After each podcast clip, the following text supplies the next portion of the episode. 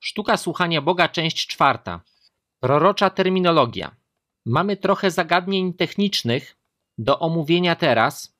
Właśnie skończyliśmy część trzecią, zaczynamy część czwartą i zaczniemy ją od terminów użytecznych dla proroka. Terminy dla proroka. Co to znaczy? Zrobiliśmy tu coś takiego, co ma Wam pomóc w Waszych studiach. Pamiętacie, pierwszego dnia powiedziałem Wam, musicie studiować Wasz dar. Jeżeli zrozumiesz to, co studiujesz i zastosujesz to do Twojego daru, to będziesz szybciej wzrastał. Stopień Twojej dojrzałości wzrośnie wykładniczo, jak również zrozumienie Twego daru. Chcemy do Was mówić o terminologii przydatnej prorokom, o szkołach proroczych, o sferze proroczej jako pewnej całości przedstawionej w Biblii, a potem wychodząc od tego zrobimy parę innych rzeczy. Od początku Bóg porozumiewał się ze swoim ludem. Począwszy od ogrodu Eden, chciał się z nim komunikować. Idea przyjścia Jezusa na ziemię zawierała w sobie również i to, że miał on przywrócić zdolność człowieka do relacji z Bogiem, która przez 4000 lat doznawała przeszkód. Od Adama, ojca rodzaju ludzkiego, do Abrahama, ojca wszystkich wierzących, upłynęło około 2000 lat. Od Abrahama, którego jedynym synem z Sary był Izaak, do Jezusa, jednorodzonego syna Bożego, upłynęło około 2000 lat. Poczynając od ogrodu Eden, przez około 4000 lat panował szatan. W trakcie tego procesu słychać było ludzi proroczych, którzy zasadniczo mówili rzeczy typu: Doszło mnie słowo Boże, albo stąpił na mnie duch Pana. Te dwa sformułowania wydają się być bardzo powszechne i charakterystyczne dla języka proroczych ludzi. Smutne jednak było to, że oni byli jedynymi, na których Duch Święty w ten sposób zstępował.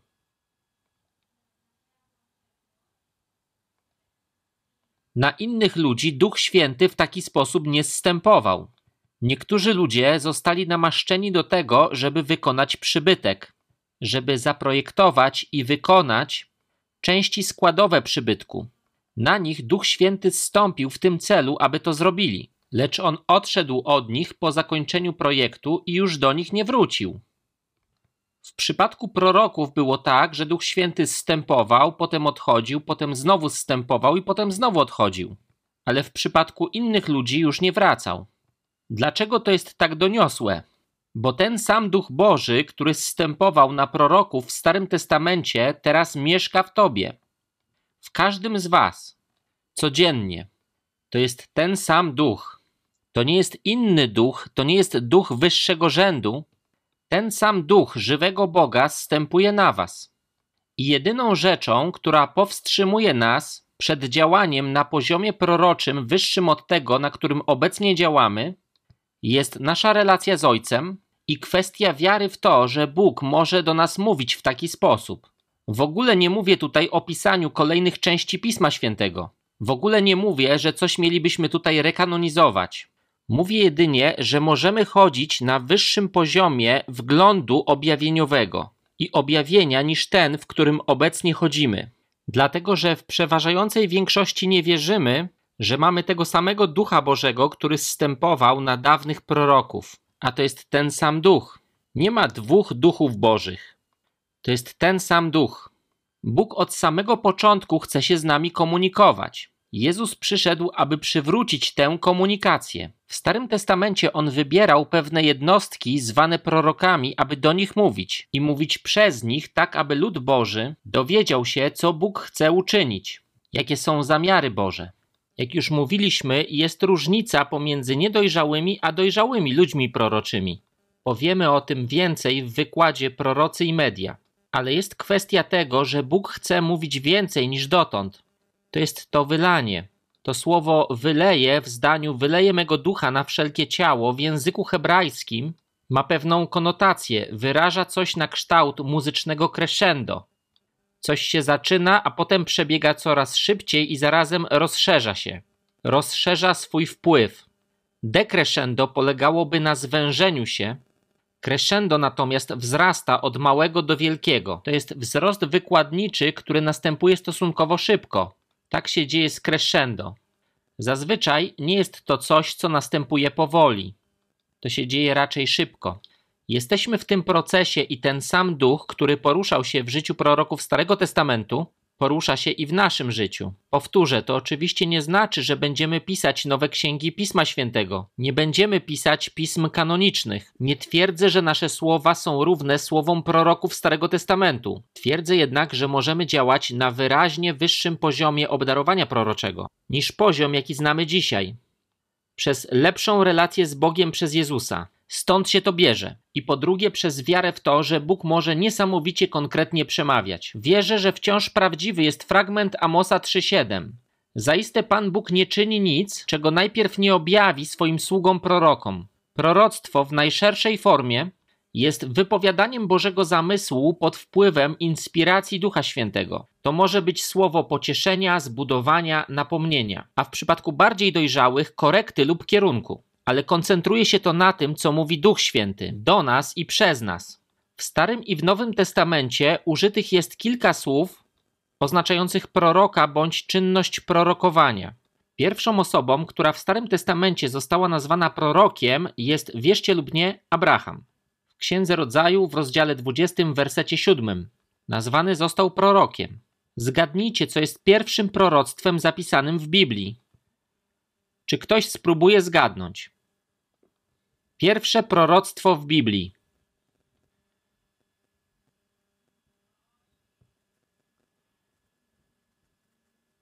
W chwili upadku mikrofon nie działa. Spróbuj jeszcze raz. To, że potomstwo kobiety zmiażdży głowę węża. To było proroctwo, ale było jeszcze wcześniejsze.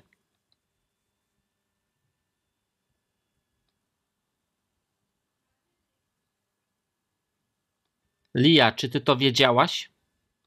Dobrze, spróbuj. Gdy Bóg stwarzał świat, stwarzał go słowem proroczym. Nie. Ale było to słowo stwórcze, bardzo bliskie proroctwu. Bardzo bliskie. Dobrze, tutaj. Zobaczę, jak masz na imię. Dania. Myślę, że w Księdze Rodzaju tak, to jest w Księdze Rodzaju, w rozdziale 22, gdzie Bóg mówi do Abrahama, że będzie on błogosławieństwem i będzie miał syna. To było proroctwo, ale było jeszcze wcześniejsze. Byłaś blisko. Właściwa księga. Tutaj Gilda? Nie, to była deklaracja. Lin? Jeśli zjesz z tego owocu, umrzesz. Jeszcze wcześniej, ale jesteście coraz bliżej. Jeszcze jedna osoba. Albo jeszcze dwie, ty i ty. Jeśli nie zgadniecie, to wam pomogę. Chwileczkę, Tery? Dobrze, mów. Gdy Adam ujrzał Ewę. Jesteś dobra. Adam ujrzał Ewę i powiedział: Wow, man czyli po angielsku kobieta. Stąd wzięło się słowo kobieta. Powiedział: Wow, man. To jest lepsze niż bycie samemu. Napisane jest, że z tego powodu mężczyzna opuści ojca i matkę i przylgnie do swej żony, złączy się z nią i staną się jedno. Ale chwileczkę wtedy nie było ojca i matki. On po prostu spotkał Ewę i nie mieli nawet jeszcze żadnych dzieci. To jest pierwsze proroctwo w Biblii. Myślę, że dobrze ci poszło. Dziękuję ci, Ted, dziękuję. Pieniądze dam ci po wykładzie. Dobrze. Tak więc pierwszą osobą w Starym Testamencie nazwaną prorokiem był Abraham. W Księdze Powtórzonego Prawa 18 Mojżesz jest przedstawiony jako model służby proroczej. W Starym Testamencie na oznaczenie proroka używa się trzech różnych słów. Te trzy słowa to Nabi, Roech, Hozech. Nabi, Roech, Hozech. Później zobaczycie te słowa, nie musicie ich zapisywać. N-A-B-I, Nabi, R-O-E-H, Roech, a to trzecie to H-O-Z-E-H. Najczęściej używanym słowem jest Nabi, oznaczające proroka. I ono znaczy bulgotać jak coś musującego. Bulgotać jak coś musującego. Roech znaczy widzieć, zazwyczaj tłumaczy się to jako widzący, w przeciwieństwie do proroka. Hozech jest trudno przetłumaczyć. Zasadniczo to słowo znaczy widzieć, ale bywa ono tłumaczone zamiennie jako prorok albo widzący. Słowo prorok w Nowym Testamencie tłumaczone jest z greckiego prafetes, oznaczającego przemawiać na rzecz kogoś, a szczególnie przemawiać w imieniu Boga, na rzecz Boga i w imieniu Boga. Bóg kocha komunikować się z nami, chce do nas przemawiać. W tym celu Bóg zainspirował swoje spisane słowo, które jest regułą wiary dla wszystkich ludzi żyjących w każdym czasie. Dał również dary i posługi Kościołowi dla kierowania nim, wzrostu i dojrzałości. Dał Kościołowi dary prorocze. Proroctwo jest jednym z najważniejszych sposobów, w jakie Bóg do nas przemawia. W pierwszym liście do Koryntian 14:1 czytamy: Dążcie do miłości. Starajcie się też usilnie o dary duchowe, a najbardziej o to, żeby prorokować. To nie jest przedstawione jako coś opcjonalnego. Zasadniczo chodzi tam o to, że jesteście stanowczo wzywani do tego, żeby starać się prorokować. Ponadto musimy strzec się, aby nie rozwinąć w sobie postawy, która ostatecznie zaistniała w Tesalonice. Czytamy, że groziło im lekceważenie proroctw. O pewnych rzeczach mówiliśmy na wcześniejszych zajęciach. Ktoś wstał i powiedział: O ludu mój, tak mówi Pan. Tak jak mój sługa Noe przeprowadził lud przez Morze Czerwone, tego typu proroctwa mogą spowodować lekceważenie proroctw. Kolejną rzeczą, która powoduje, że ludzie lekceważą proroctwa, jest to, że przywództwo nie koryguje błędnych proroctw, a ludzie rozpoznają, że takie proroctwo jest błędne, że to nie był Bóg, ale przywództwo się do tego nie odnosi. Powoduje to, że ludzie lekceważą proroctwa. Jeżeli zaś przywództwo się do tego odnosi, to ludzie mają ufność, że nawet jeśli proroctwo było błędne, to ktoś się tym błędem zajmie i nie musimy się tym martwić. Bywałem w kościołach, gdzie tego nie praktykowano i w końcu ludzie lekceważyli proroctwa. I byłem też w kościołach, gdzie wprowadzano korektę, a ludzie kochali proroctwa i zachowywali świętą bojaźń Bożą, gdy słowo było uwalniane. To ciekawe, bo można by pomyśleć, że będzie odwrotnie, że korygowanie proroctw spowoduje, że będą one lekceważone. Cały czas trzeba je korygować, ale tak się nie dzieje. To buduje poczucie bezpieczeństwa w ludziach. Gdy do słów proroczych ktoś się odnosi pozytywnie, ale też korygująco, jeśli potrzebują one korekty. Nie myślcie, że to nie powinno się dziać. Powinno. Paweł ostrzegał i pouczał Kościół w Tesalonice, ducha nie gaście, proroctw nie lekceważcie. W pierwszym liście do Tesaloniczan 5, 19 i 20. Z powodu niewłaściwego zrozumienia, nieświadomości, lęku bądź błędnego nauczania, niektóre z dzisiejszych kościołów doszły do miejsca niemalże lekceważenia proroctw. Jest tak wiele fałszywych proroctw. Nie chcę wnikać w szczegóły, że dziś pisane są takie rzeczy, że kiedy je czytam, myślę sobie, ojej. I one się nie wypełniają. A ja pytam, dlaczego nikt tego nie koryguje, dlaczego nikt nic nie mówi? Nie nazywa tego błędnym proroctwem. Oczekiwałbym przynajmniej od ludzi, którzy to wydrukowali albo umieścili to w internecie, żeby powiedzieli, że to się nie wypełniło. A zamiast tego oni to ignorują. A potem ludzie traktują proroctwo cynicznie, z przymrużeniem oka. Także gdy pojawia się prawdziwe słowo prorocze, to pierwsza reakcja ludzi jest taka sama. Pff. Chociaż to jest prawdziwe słowo. Ale ludzie tak przywykli do tych śmieci, to tak jakby pokazywać im diament w stogu siana. Widzą tylko siano, nie wiedzą, że pośród niego tkwi diament. I ja oczywiście miałem tego rodzaju problemy. Gdy ludzie słyszeli słowo, jakie wypowiadałem, dzisiaj to nie zdarza się już tak często. Dziś zazwyczaj ludzie wkładają w moje usta więcej niż powiedziałem, ale dawniej było tak, że ludzie po prostu mnie ignorowali. Każde słowo prorocze. I ja rozumiem, jak to się dzieje, lecz to pobudza mnie do tego, aby starać się wytworzyć atmosferę charakteru i prawości i moralności w służbie proroczej tak aby ludzie słuchali, gdy Bóg przemawia. To nie jest kwestia słuchania Johna Paula Jacksona. Chodzi o słuchanie, kiedy Bóg mówi. Przeze mnie czy przez kogoś innego. Powinniśmy słuchać, kiedy Bóg mówi. Mam proroczych przyjaciół, którzy regularnie ze mną rozmawiają. Słucham, kiedy mówią. Słucham, kiedy mówią, choć sam jestem osobą proroczą. Nie nazywam siebie prorokiem, ale z natury jestem proroczy. I słucham, gdy ci ludzie mówią. I wygląda na to, że oni słuchają, kiedy ja mówię. Rozmawiamy między sobą i rozpoznajemy, że są pewne kwestie, które trzeba ustabilizować w ciele Chrystusa, aby służba prorocza nie była wzgardzona, niecierpiana bądź ignorowana. Służba jest wzmacniana przez studiowanie przykładów proroków w piśmie. To daje wam zrozumienie, wgląd. Ukazuje wam to drogi Boże. Aby stać się ekspertem w jakiejkolwiek dziedzinie, trzeba mistrzowsko opanować podstawy. Ważne jest, byśmy studiowali podstawowe zasady służby proroczej zawarte w Biblii. Słowa na oznaczenie proroka, proroctwa, prorokowania pojawiają się w Biblii kilkaset razy. Biblia jest przesycona tematyką proroczą od Księgi Rodzaju do Księgi Objawienia. Mojżesz otrzymał dziesięć przykazań na górze Synaj, a później został zainspirowany do napisania pierwszych pięciu ksiąg Biblii, zwanych Pentateuchem albo Pięcioksięgiem. Te prawa nie odnosiły się do każdej możliwej sytuacji, dlatego Bóg wzbudził sędziów, by podejmowali decyzje, by stosowali prawo. Proroctwo wypowiada Boży zamysł i jego wolę względem ludu. Wstawiennicy przedstawiają zamysł i pragnienia ludu Bogu, a prorocy przedstawiają pragnienia i zamysły Boga ludowi. Bycie wstawiennikiem nie czynicie prorokiem. Możesz prorokować, ale nie czynicie to prorokiem.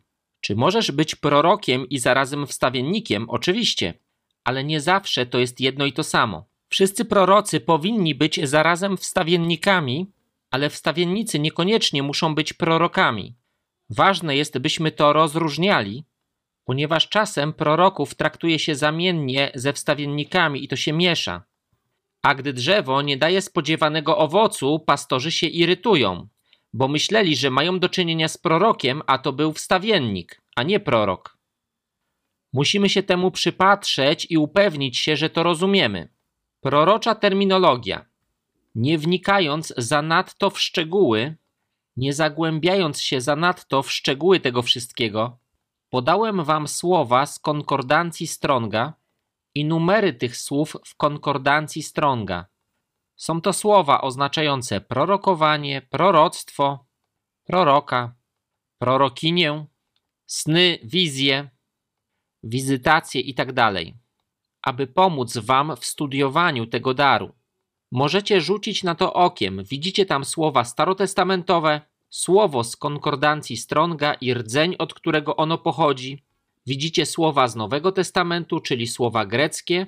Jeżeli otworzycie parę stron dalej, to mamy tam prorocze okresy czasu. Dałem wam to, żebyście mogli to przestudiować. Wcześniej daliśmy wam zadanie, żebyście zaczęli to sobie sprawdzać, a tutaj macie niektóre z rozwiązań tego zadania. Powiecie, to jest jak test z otwartą książką. Owszem, wykorzystajcie to. Skorzystajcie z tego. Weźmiecie z tego kursu tyle, ile w niego włożycie. Wykorzystajcie to. Dobrze. Prorocze okresy czasu. W piśmie mamy różne okresy czasu. Widzimy coś takiego jak prorocy więksi, prorocy mniejsi, patriarchowie itd. Tak Co to wszystko znaczy? Chcę Wam pomóc zrozumieć pewne podstawy tego wszystkiego. Czasy patriarchów. Patriarchami byli Abraham, Izaak, Jakub i Józef. Abraham, Izaak, Jakub i Józef. Abraham żył około 2100 lat przed Chrystusem, a Józef żył mniej więcej 1900-1800 lat przed Chrystusem. Po okresie patriarchów przychodzi czas pism albo proroków czas pism, albo jak my to nazywamy, czas proroków. Oto przybliżone daty. Abdiasz 450 lat przed Chrystusem. Nie chcę wam czytać tego wszystkiego, ale chcę na coś zwrócić waszą uwagę. Rzadko zdarzało się, że w jakimś okresie czasu żył tylko jeden prorok. Na tej liście jest tylko dwóch proroków, w których czasach nie żył jakiś inny znany prorok. Jednym był Jonasz, a drugim był Malachiasz. Innym towarzyszyły w ich epoce jakieś inne głosy prorocze. Abdiasz i Joel żyli w tym samym czasie. Ozeasz i Amos żyli w tym samym czasie. Izajasz i Micheasz żyli w tym samym czasie. Nahum i Sofoniasz żyli w tym samym czasie. Jeremiasz, Habakuk, Daniel i Ezechiel żyli w tym samym czasie. Choć Jeremiasz był w podeszłym wieku, gdy zaczęła się niewola babilońska, do której uprowadzeni zostali Daniel i Ezechiel. Aggeusz i Zachariasz żyli w tym samym czasie. Natomiast Malachiasz był sam. To nie znaczy, że nie było wtedy innych proroków, po prostu o nich nie wiemy. Bo czasem w piśmie widzimy takie sformułowania: I przybył mąż Boży i powiedział. Ale nie wiemy, kim był ów mąż Boży. Tam po prostu jest napisane mąż Boży. W pewnej sytuacji jest napisane: Przybył młody prorok, a stary prorok powiedział. Ale nie wiemy, jak nazywał się stary i jak nazywał się młody prorok. W niektórych przypadkach mogły zaistnieć tego rodzaju sytuacje, ale nie mamy co do nich szczegółowych informacji dla danego okresu, o którym mówi Pismo Święte. Tak więc nie twierdzę, że w danym czasie absolutnie nie było żadnych innych proroczych głosów. One mogły być, po prostu o nich nie wiemy. Nie mamy o tym żadnych spisanych informacji. Pisma prorockie Starego Testamentu zazwyczaj dzielone są na dwie kategorie. Czterech proroków większych, czyli Izajasz, Jeremiasz, Ezechiel i Daniel. Nie macie tego w notatkach, bo chciałem, żebyście sami to zanotowali. Chciałem, żebyście poświęcili czas na to, żeby to zrobić. Nie, tak się z wami droczę. Ale naprawdę nie umieściłem tego w notatkach, bo chciałem, żebyście to sami zapisali. Macie ich? Tak czy nie?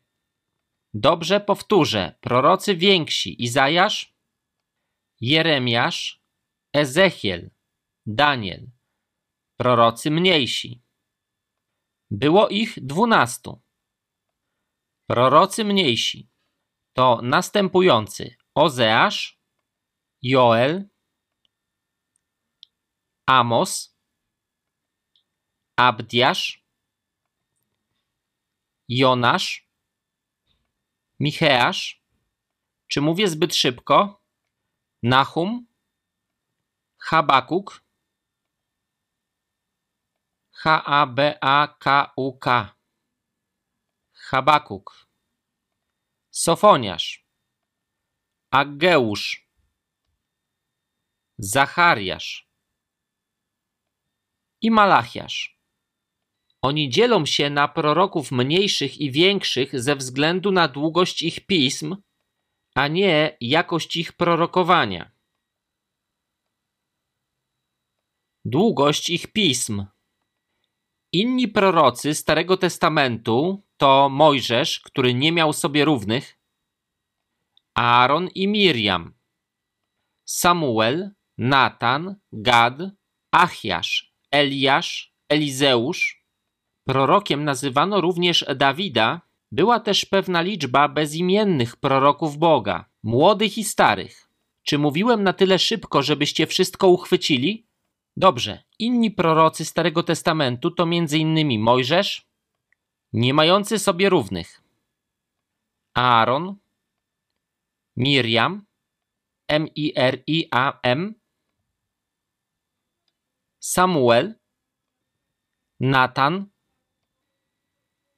Gad, Achiasz, A-C-H-I-A-Sz, A-C-H-I-A-Sz, Achiasz, Eliasz, Elizeusz, Dawid, i inni nieznani z imienia prorocy, starzy i młodzi. Dobrze? Macie to? Dobrze. Szkoły prorocze. Szkoły prorocze. Istnieje pewnego rodzaju Boże napięcie. Za każdym razem, gdy masz do czynienia z darem, potrzebujesz mówić ludziom, że powinni ten dar trenować. Istnieje napięcie pomiędzy tym, że nie wiem nic, póki Bóg mi czegoś nie da, a z drugiej strony coś wiem, a ponieważ coś wiem, nie potrzebuję chodzić do szkoły, żeby się tego dowiedzieć. To prawda, nie musisz chodzić do szkoły, żeby dowiedzieć się tego, co wiesz. Potrzebujesz tam pójść, żeby dowiedzieć się tego, czego nie wiesz, ale nie wiesz, czego nie wiesz, dopóki tam nie pójdziesz. Czy to ma dla was sens? Czasem po tym, jak pójdziesz do szkoły, dowiadujesz się, czego nie wiesz. Mówisz, o ludzie, nie wiedziałem. Tak więc szkoły są ważne. W Starym Testamencie istniały szkoły proroków, ale w Nowym nie mamy wielu takich szkół. Wyjąwszy może taką jak ta tutaj albo parę innych. Przeważnie wasze szkolenie odbywa się przed ludźmi. To dopiero jest trudne. To jest tak trudne. Czasem szkolenie jest też trudne. Ilu z Was, gdy ustawialiście się w kolejce pod ścianą, uznało to za nieco denerwujące? No dobra, bądźcie szczerzy. Dziękuję. Niektórzy z Was ciągle nie są szczerzy, ale Bóg na to wejrzy i to się zmieni. Powiem tak. Opowiem Wam o czymś, co się kiedyś zdarzało. Mike Bickle i John Wimber mieli pewnego rodzaju podejście. Nie mów prorokowi nic, umieść go w lochu albo gdzieś w kącie i niech prorokuje. Naprawdę tak było. Pamiętam, jak jeździłem do kościoła świętej Trójcy w Brompton w Londynie. Niesamowity kościół anglikański w Brompton, który jest dzielnicą Londynu. Mike Bickle, John Wimber i wszyscy inni byli na górze przemawiając. Ja miałem przemawiać raz, ale gdy nie przemawiałem, przebywałem w podziemiach tego kościoła, w katakumbach, gdzie grzebano zmarłych księży. Naprawdę tak było, mówię wam prawdę. Powiecie, co tam robiłeś? Zorganizowano tam pomieszczenia, do których przyprowadzano różne osoby. Nie mówiono nam, kim one są. Po prostu wprowadzano taką osobę, sadzano ją na krześle, a my mieliśmy jej powiedzieć, co Bóg do niej mówi. To jest trudne. Szczególnie jeżeli zaczynasz o 9 rano, a o 20.30 nadal to robisz. A na drugi dzień zaczynasz o 9, a o 20.30 nadal to robisz. Wypuścili nas na posiłek. Z jednej strony było to niesamowicie trudne, bo dosłownie nigdy nie wiedziałeś, do kogo prorokujesz. Nie wiedziałeś, czy to arcybiskup Canterbury, czy założyciel Kościoła Świętej Trójcy. Nie wiedziałeś, ale mówiłeś to, co Bóg mówił. I mówię wam, Bóg się poruszał. Mówiłem, o Boże, to dowodzi tego, że jesteś Bogiem, bo nie ma szans, żebym sobie z tym poradził. Ludzie płakali, spadali z krzeseł, to było zdumiewające, bo dosłownie musiałeś polegać na Bogu, żeby to zrobić. Ale działo się. Kiedyś mieszkałem obok Majka Bikul, mieliśmy wspólny podjazd. Majka odwiedzali ludzie z całego świata. I zdarzało się, że słyszałem pukanie do tylnych drzwi. Otwierałem je, a tam stał Mike z jakimś pastorem bądź liderem z jakiejś części świata. Siadaliśmy w moim domu i zaczynaliśmy rozmawiać albo brał mnie i Boba Jonesa i razem jechaliśmy do Shawnees, a jeśli było za późno i restauracja Shawnees miała zostać zamknięta, jechaliśmy do naleśnikarni IHOP, bo ta była czynna 24 godziny na dobę. To były proroctwa o drugiej nad ranem. Mówię wam, prorokowaliśmy do tych osób w restauracji, oni nigdy nie mieli ze sobą kawałka papieru, zapisywali te proroctwa na serwetkach. Brali te serwetki jedną za drugą. Pytanie brzmiało, czy dostałeś proroctwo na jedną serwetkę, czy na pięć serwetek? Taka wieść się rozchodziła. Jeżeli otrzymałeś proroctwo na osiem serwetek, to naprawdę znacząco usłyszałeś głos Boży. Działy się różne takie szalone rzeczy, ale wiecie co? To rozwinęło we mnie zdolność słyszenia Boga. Taką, której nie widzę dziś u zbyt wielu młodych ludzi którzy nie muszą dosłownie zależeć od Boga. Z drugiej strony jest taka koncepcja: jeżeli Bóg mi nic nie daje, to nie daje. Jak możesz zmusić mnie do tego, żebym coś ci przekazał? Rozumiem tę teorię, ale wiem również, że Bóg wie wszystko i rozumiem, co to we mnie zbudowało. Może było to potrzebne jedynie w moim czasie. Nie wiem, ale wiem, że to zmusiło mnie do słuchania na poziomach, o których nawet nie myślałem, że są możliwe z uwagą skupioną tak intensywnie, że nigdy nie myślałem, że jest to możliwe.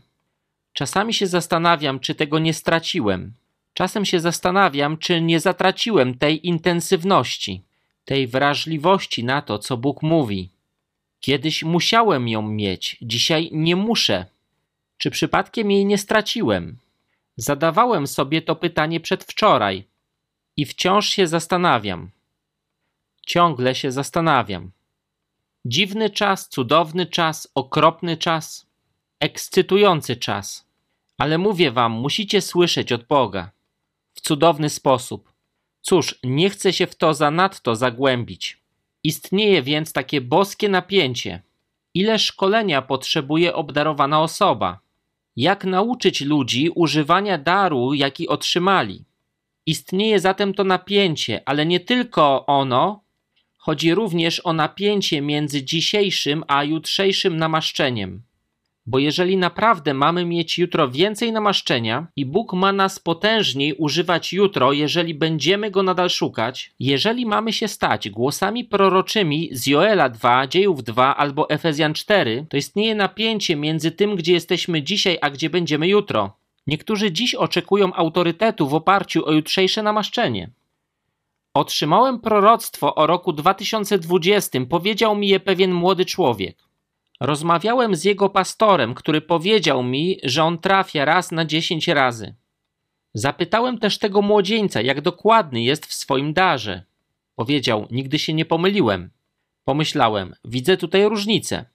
Pastor mówi raz na dziesięć, a on mówi, że nigdy się nie pomylił. Powiedziałem: Dobrze, jakie ostatnio wypowiedziałeś słowo prorocze, które się wypełniło? Powiedział: Cóż, tym, co ostatnio się sprawdziło, nie było tak do końca słowo prorocze, było to bardziej coś takiego, że powiedziałem komuś, czym się zajmuje, jaką ma pracę. Powiedziałem naprawdę, a więc to było słowo wiedzy. On powiedział tak. Powiedziałem mu w porządku, wspaniale, cudownie. Lecz słowo wiedzy nie czynicie prorokiem. Ono oznacza, że masz dar słowa wiedzy, co jest wspaniałe. Nie mów o tym słowie wiedzy w taki sposób, jakby był to jakiś drobiazg. Niech to nie będzie dla ciebie czymś tak małym, że nie możesz tego nazwać słowem wiedzy. I musisz to nazwać tak, żeby czyniło cię to prorokiem, bo czyniąc to, bagatelizujesz słowo wiedzy. Potrzebujemy dojść do miejsca, w którym będziemy mieli adekwatne definicje darów i powołań, abyśmy wiedzieli, że nie każdy, kto ma słowo wiedzy, jest prorokiem, i nie każdy, kto ma słowo mądrości, jest prorokiem. I nie każdy, kto ma dar rozróżniania duchów, jest prorokiem. Możesz mieć dar i on jest wspaniały, lecz nie bagatelizuj go, starając się go uczynić czymś, czym nie jest. I nie wywyższaj urzędu czy służby proroka, podnosząc na piedestał każdego, kto chce nim być. To jest tym, czym jest, a nie jest tym, czym nie jest. Zasadniczo jest tak, jeżeli chcesz być prorokiem, musisz przepowiedzieć coś, co się spełni. Chodzi o rzeczy przyszłe. Słowo wiedzy dotyczy przeszłości i teraźniejszości. Proroctwo jest o przyszłości. Coś, co się jeszcze nie zdarzyło. Potrzebujemy mieć klarowność i bardzo cenić, przywiązywać wielką wagę do darów Ducha Świętego. One są wspaniałe. Kościół potrzebuje ich więcej i bardziej niż kiedykolwiek dotąd. Potrzeba więcej ludzi z tymi darami niż proroków. Dalej sprawdzałem tego młodego mężczyznę i powiedziałem: Dobrze, ustaliliśmy, że to było słowo wiedzy. Co takiego przepowiedziałeś, co się spełniło? Powiedział: Mam proroctwo o roku 2020. Naprawdę? Powiedział: Tak. To jest proroctwo. Powiedziałem mu: Wierzę w to. Zapytał: Chcesz je usłyszeć? Powiedziałem mu: Wiesz, właściwie nie. Dlaczego? Bo bardziej interesuje się tobą niż twoim proroctwem. I oto co zrozumiałem. Prosisz swojego pastora, żeby dał ci dziś autorytet w oparciu o proroctwo, które ma się wypełnić za ponad 10 lat. Spytałem, czy to prawda. Odpowiedział tak, sądzę, że to prawda. Cóż, w takim razie będziesz musiał poczekać 10 lat na ten autorytet bo on nie da ci żadnego autorytetu, dopóki twoje słowa się nie wypełnią. Powiedziałem mu: Jeżeli Bóg ci coś da i powiesz do swojego pastora: Pastorze, jutro do drzwi twego biura zapuka mężczyzna, będzie miał dwa metry wzrostu, na prawym policzku będzie miał szramę. i powie do ciebie takie słowa, a na drugi dzień ten człowiek rzeczywiście zapuka do jego drzwi, dwa metry wzrostu szrama i powie to, co przepowiedziałeś, to powiem ci, że nie będziesz miał problemów z dostępem do pastora. Ten młody człowiek powiedział, ale Bóg nie daje mi takich rzeczy. A ja odpowiedziałem, czy to ci o czymś nie mówi? Bo albo Bogu wyczerpało się objawienie, albo czeka on na to, aż dojrzejesz. Jak sądzisz, która z tych możliwości zachodzi? On zwiesił głowę i powiedział: Cóż, wydaje mi się, że raczej Bóg czeka na to, aż dojrzeje. Wydaje ci się? To ty w ogóle brałeś pod uwagę tę pierwszą możliwość? Nie, nie wydaje mi się, jestem tego pewien, chodzi o mnie. Muszę dojrzeć. Tak, potrzebujesz tego. Jedną z podstawowych rzeczy jest ujrzeć siebie w prawdzie. Jak dokładny jesteś? Cóż, może parę razy nie trafiłem. Jak dokładny jesteś? Cóż, nie wiem. Bóg mówi do mnie. Powiedziałem, tak, wierzę w to. Ale synu, na ile jesteś precyzyjny? Nie wiem, może trafiam raz na dziesięć. Powiedziałem, to co teraz mówisz jest prawdą. Ustaliliśmy prawdę. I odtąd Bóg może zacząć cię używać. Widzisz, zanim nie zaczniesz mówić prawdy, dlaczego Bóg miałby ci powierzać mówienie czegokolwiek? Och, zawaliłem to. Nie, nie zawaliłeś, bo on cię użyje. Ale nadszedł czas, żeby dojrzeć. Nadszedł czas, by zmierzyć się z prawdą o tym, kim jesteś. Nie możemy oczekiwać dzisiaj przychylności, opierając się na jutrzejszym namaszczeniu. Dziś możemy oczekiwać przychylności w oparciu o dzisiejsze namaszczenie. A jutro, jeśli słowo okaże się prawdziwe, otrzymasz przychylność w oparciu o namaszczenie jutra. Ale musimy być dokładni i rzeczowi mieć realistyczne oczekiwania wobec liderów, którym powierzono czuwanie nad naszymi duszami. Powiedziałem mu, szczerze mówiąc, nie ułatwiłeś swojemu liderowi zadania, jakim jest czuwanie nad tobą. Przyszłe objawienie, połączone z przyszłą konsekwencją i przyszłą precyzją, da ci przyszłą wiarygodność. A wiarygodność powoduje, że ludzie cię słuchają. Macie to w swoich notatkach. Szkoły prorocze, w których zaczęto uczyć tego typu rzeczy, o różnicach między snami a wizjami, o proroctwach w czasie przyszłym, o dokładności i precyzji, o namaszczeniu, o tym jak rozpoznawać Ducha Bożego itd. W Starym Testamencie prorocy mieli cztery główne miejsca szkolenia, były cztery główne szkoły prorocze: Rama, Gilgal, Betel i Jericho. Rama, Gilgal, Betel i Jericho. Wspomniane jest również miejsce nad Jordanem, ale ono leżało w rejonie Jericha. Jericho znajdowało się w pobliżu Jordanu, który płynął od Galilei aż do Morza Martwego. Jerozolima również jest wspominana jako miejsce, w którym gromadzili się prorocy, ale nie ma dowodów na to, że była tam szkoła proroków. Samuel, Eliasz i Elizeusz kierowali szkołami proroków ale prawdopodobnie nie kierowali nimi dzień w dzień, jedynie je wizytowali. Być może Samuel stale kierował szkołą proroczą, ale Eliasz i Elizeusz jedynie je wizytowali. Dlaczego założono je w tych miastach? Prawdopodobnie dlatego, że były tam bramy. Możecie nazwać je portalami. To było to, co Jakub powiedział o Betelu. Powiedział: Bóg tu jest, a ja nie zdawałem sobie z tego sprawy.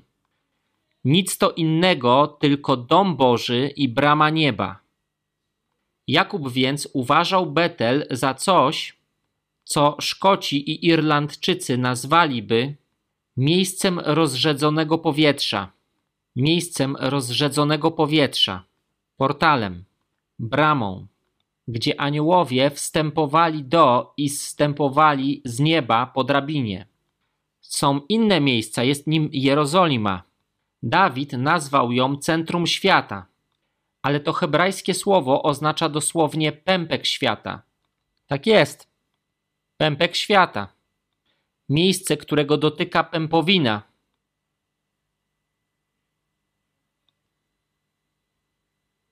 Tym jest Jerozolima. Dawid nazwał ją centrum świata, pępkiem świata, miejscem, do którego przyłączona jest pępowina z nieba. To jest portal, bo wiele rzeczy przechodzi przez tę pępowinę. Dawid słyszał tam od Boga. Bóg go tam nawiedzał. Przy klepisku Arawny Jebuzejczyka i w innych momentach portale to miejsca otwartych niebios, bramy czy też drzwi do trzeciego nieba, do tronu Bożego, które Bóg ustanowił w różnych miejscach na ziemi. Psalm 78, werset 23. Rozkazał więc obłokom w górze i otworzył bramy niebios. Jana 1:51. Zaprawdę, zaprawdę powiadam wam, ujrzycie niebo otwarte, niebo otwarte i aniołów bożych wstępujących i wstępujących na Syna Człowieczego. Księga Objawienia 4, 1 i 2. Potem widziałem, a oto drzwi były otwarte w niebie i głos poprzedni, który słyszałem jakby głos trąby rozmawiającej ze mną. Rzekł, wstąp tutaj, a pokażę ci, co się ma stać potem. I natychmiast byłem w duchu. Drzwi w Księdze Objawienia 4.1 sugerują Boże zaproszenie, do tego by mieć dostęp do wymiaru niebiańskiego. Jakub odkrył niebiański portal w Księdze Rodzaju 28.10. Bóg nakazał Eliaszowi iść na górę Choreb, znaną też jako Synaj, gdzie miał przemówić do Eliasza. Pierwsza Królewska 19, 11 do 18. Niebiański portal to zasadniczo otwór o kształcie kulistym, w którym niebiańskie światło daje Bożą ochronę albo boskie powstrzymanie zakłóceń, przez który anioły i istoty niebiańskie przychodzą i odchodzą, bez przeszkód ze strony sfery demonicznej. Bóg zaprojektował portale tak, żeby zaczynały się w trzecim niebie, umożliwiały podróż przez drugie niebo i otwierały się na ziemi. W niektórych z tych portali może dochodzić do zakłóceń w zależności od tego, kto kontroluje fale w eterze. Na przykład anielski książę perski próbował powstrzymać Gabriela przez 21 dni przed dotarciem do Daniela, ale to się działo na terenie kontrolowanym przez demoniczną zwierzchność. Jeżeli czytaliście coś z tego, co napisałem, to wiecie, że nie jestem zwolennikiem walki duchowej na poziomie strategicznym. Wierzę w to, co Bóg powiedział przez Dawida w Psalmie 115 w wersecie 16. Niebiosa są niebiosami Pana, ale ziemię dał synom ludzkim. Wierzę, że mamy odpowiedzialność tu na ziemi. Napisane jest: Dałem wam moc, byście deptali po wężach i skorpionach. Gdzie przebywają węże i skorpiony? Na ziemi, na lądzie. Nie wchodząc nadmiernie w szczegóły, to temat na zupełnie inne zajęcia, które będziemy mieć. W rzeczywistości tak naprawdę nie ma żadnych biblijnych dowodów na prowadzenie walki duchowej na poziomie strategicznym. Możesz na ten temat filozofować ile chcesz, ale to nie tworzy w żaden sposób argumentu teologicznego. Przekonania filozoficzne nie tworzą wartości teologicznej. Martwi mnie to, że w dzisiejszym kościele mamy wiele teologii opartej o filozofię, zamiast teologii opartej o Pismo Święte. Musimy być bardzo uważni, bo słyszę o tym coraz więcej, więcej i więcej. Książka Roberta Bella o tym, że nie ma piekła, wyraża filozoficzne podejście do teologii. Dlatego, chociaż Jezus mówi o piekle więcej niż ktokolwiek inny w Piśmie Świętym, Rob Bell twierdzi, że nie ma piekła, bo jak kochający Bóg mógłby stworzyć takie miejsce? Filozofia w tym przypadku zajmuje miejsce teologii, usuwając sprawiedliwość, prawość, Związek przyczynowo-skutkowy to, że Bóg nie da się z siebie naśmiewać, co człowiek posieje, to i rządź będzie, i brzmi to tak, jakby Bóg decydował za ciebie o pójściu do piekła, zamiast tego, że ty sam decydujesz o pójściu do piekła. Jak dokonujesz tego wyboru? Przez swoje czyny, przez swoje wybory, przez bezbożne decyzje. Podążanie za własnymi rządzami, zamiast za tym, czego pragnie Bóg. Podążając nie za tym, o czym mówi pismo, lecz za własnym sercem za cielesną naturą. Wcześniej czytaliśmy, że ludzie, nad którymi panuje ciało, Bogu podobać się nie mogą. Musimy bardzo uważać, żeby nie podpaść pod tę kategorię. Potrzebujesz powiększyć swój fundament, aby mogło się na nim oprzeć więcej objawienia, abyś mógł pomieścić więcej objawienia. Potrzebujesz czynić rzeczy, które rozniecają Twój dar, potrzebujesz studiować, aby okazać się wypróbowanym w swojej dziedzinie posługi. Ważne jest, pod czyim kierunkiem się szkolisz. Mówiliśmy o kanadyjskim jeleniu wapiti i golfiście klasy B. Bardzo ważne jest, kto cię szkoli. Doszliście do zrozumienia, że wasza historia tworzy przestrzeń dla waszej przyszłości. Druga Królewska 3.11 Lecz Jehoszafat rzekł, czy nie ma tutaj proroka Pana, przez którego moglibyśmy zapytać Pana? Wtedy odezwał się jeden ze sług króla izraelskiego i powiedział: Jest tutaj Elizeusz, syn Szafata, który wylewał wodę na ręce Eliasza. Jego historia, wylewanie wody na ręce Eliasza, stworzyła przestrzeń dla jego przyszłości. Został wezwany z powodu posługi, jaką świadczył mężowi Bożemu.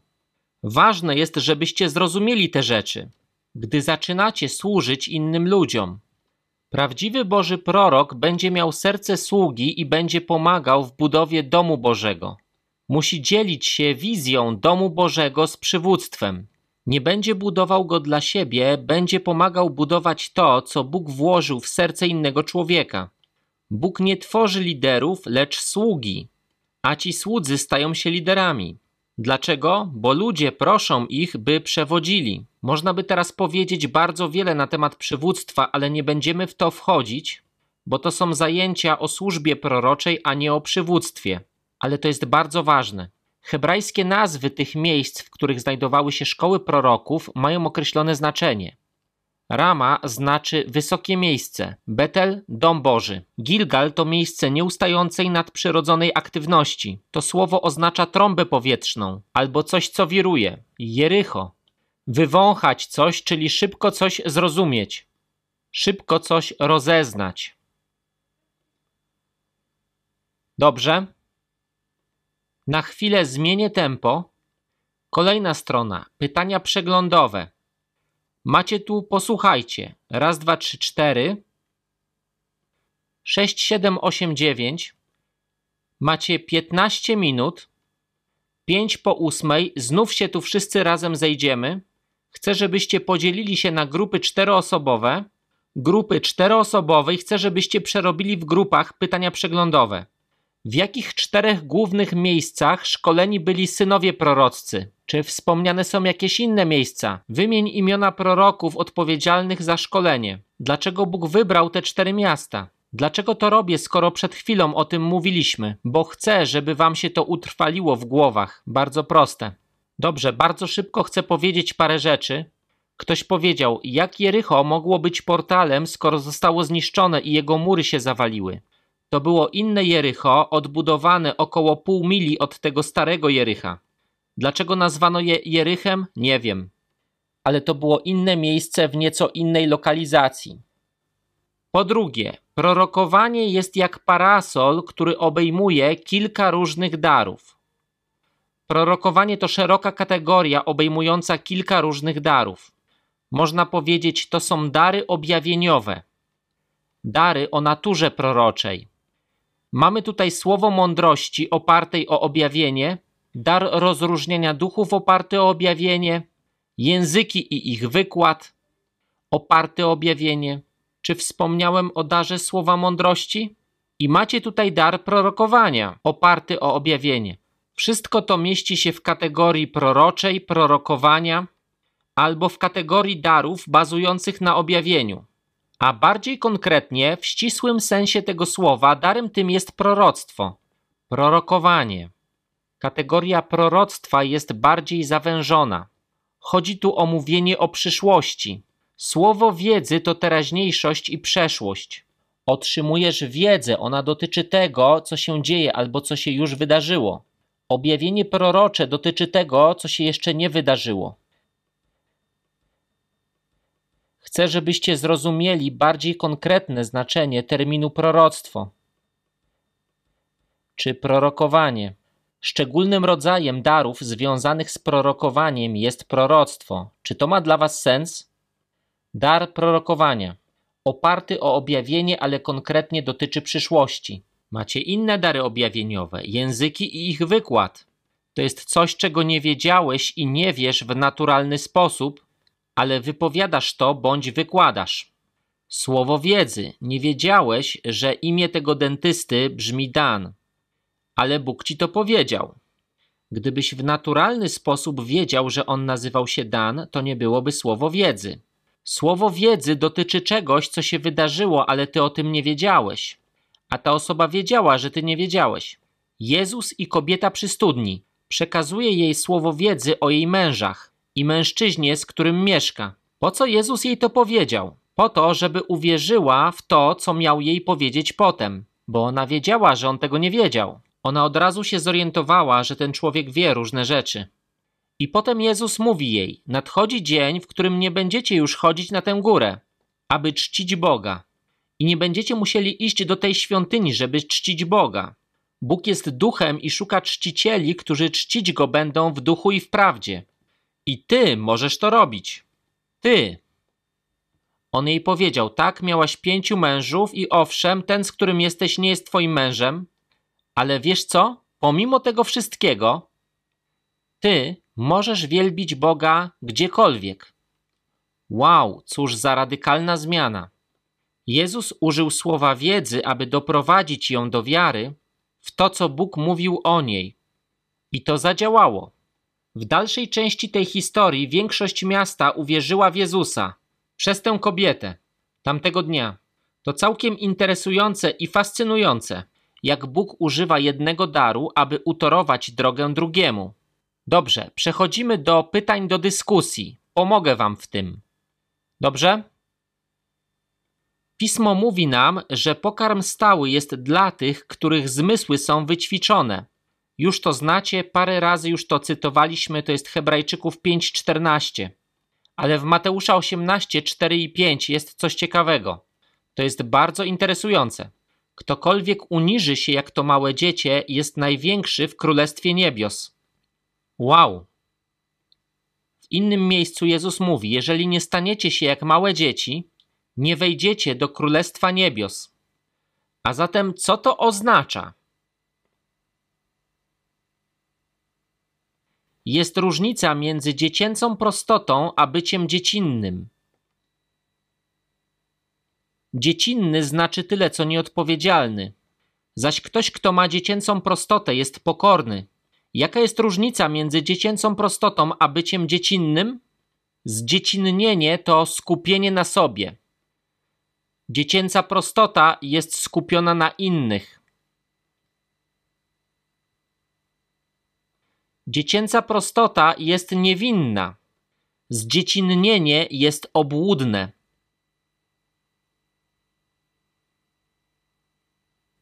Dziecięca prostota to zaufanie.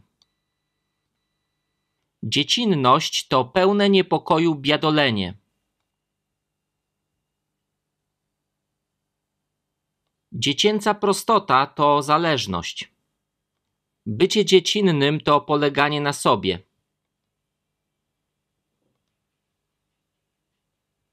Dziecięca prostota to otwartość emocjonalna. Bycie dziecinnym to bycie ograniczonym emocjonalnie.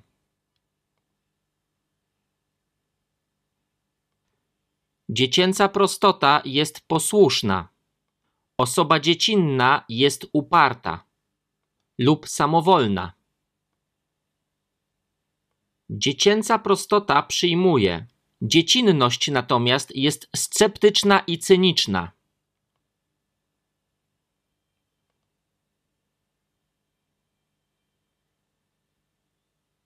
Dziecięca prostota słucha i obserwuje.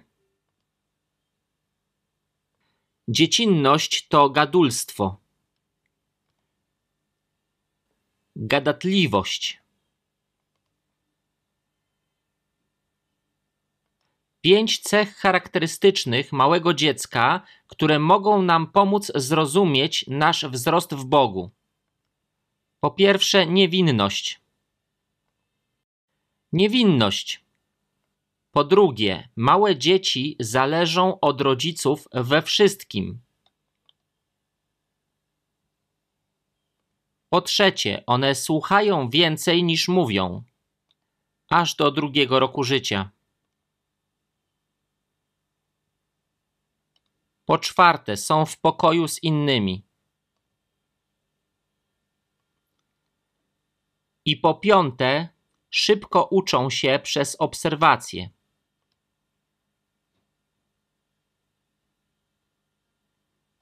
Co jest sposobem umożliwiającym najszybszy rozwój dziecka, jego naukę? Po pierwsze, metoda prób i błędów. Co masz na myśli, mówiąc o metodzie prób i błędów? Nie dotykaj tego. Dotknął. Eee. Próby i błędy. Po drugie, obserwacja. Uczą się odróżniać mamy od taty albo sąsiada od mamy i taty. Albo szufladę komody od mamy i taty. Jednym z najszybszych sposobów, w jaki małe dziecko się uczy, jest nauka przez płacz. Dziecko dowiaduje się, że gdy płacze, to mama i tata reagują.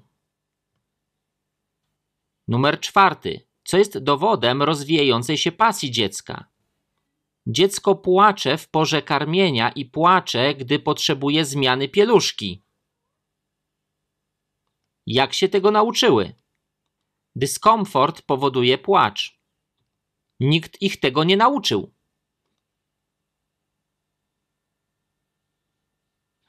Numer 5. Wspaniałą cechą przejawianą przez nowonarodzone dzieci jest ich wytrwałość. Dlaczego jest to ważną cechą? To cecha noworodków i niemowląt. Dlaczego tak jest? Dlaczego jest to ważna cecha? Bo jeśli jej nie stracimy, będziemy nieustannie kołatać. Bez przerwy kołatać i prosić. Nieustannie. Modlić się i nie ustawać w modlitwie. Wierzyć i nie tracić wiary.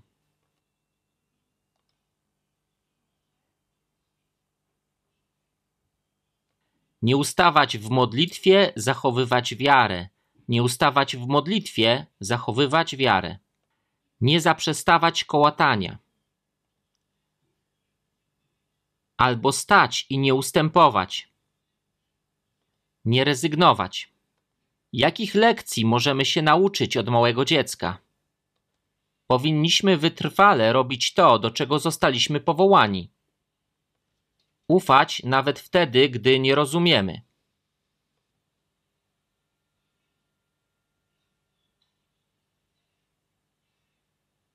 Gdy mój syn Michael dorastał, mogłem postawić go na dachu i powiedzieć mu skacz i on skakał.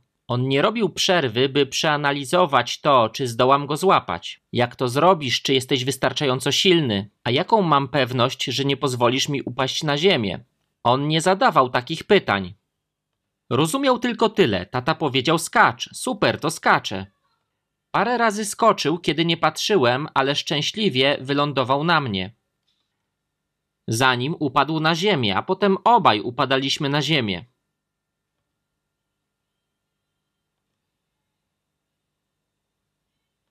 Gdy dzieci zaczynają skupiać uwagę na przedmiotach ze swojego otoczenia, czy wiedzą, co widzą? Nie. Nie wiedzą. Widzą, ale nie spostrzegają. Mają oczy, by widzieć, ale nie spostrzegają. Mają uszy, aby słyszeć, ale nie słyszą. Mają mózg, by rozumieć, ale nie rozumieją. Najgorszą rzeczą, jaką można by powiedzieć o dorosłym, i to byłoby uznanie go za kogoś dziecinnego, to, że patrzy, lecz nie widzi, słucha, lecz nie słyszy, ma mózg, lecz nie rozumie. To właśnie Jezus powiedział o faryzeuszach.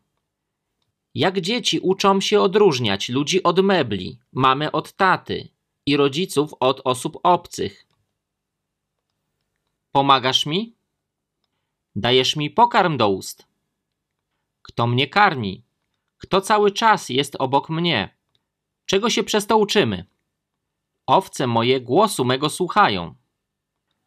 Uczymy się, że osoby, z którymi spędzam czas, to moi rodzice. Obserwuję to, jak mnie traktują, karmią mnie, troszczą się o mnie, kochają mnie i chronią. To są moi rodzice. Ta komoda jest niewzruszona, płacze, a ją to nic nie obchodzi. Dzieci zaczynają rozpoznawać różnice. Nie zapomnę, jak moi dwaj synowie nauczyli się odróżniać mamy od taty. To niesamowite. Majka był tak podekscytowany, słysząc kroki mamy w przedpokoju.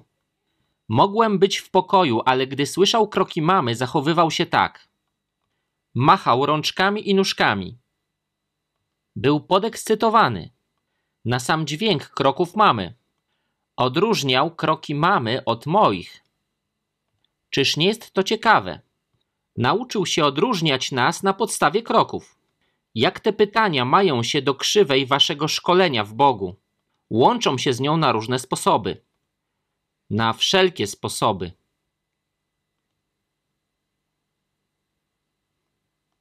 Macie zadanie polegające na czytaniu. To początek waszego szkolenia z metafor, dającego wgląd w świat.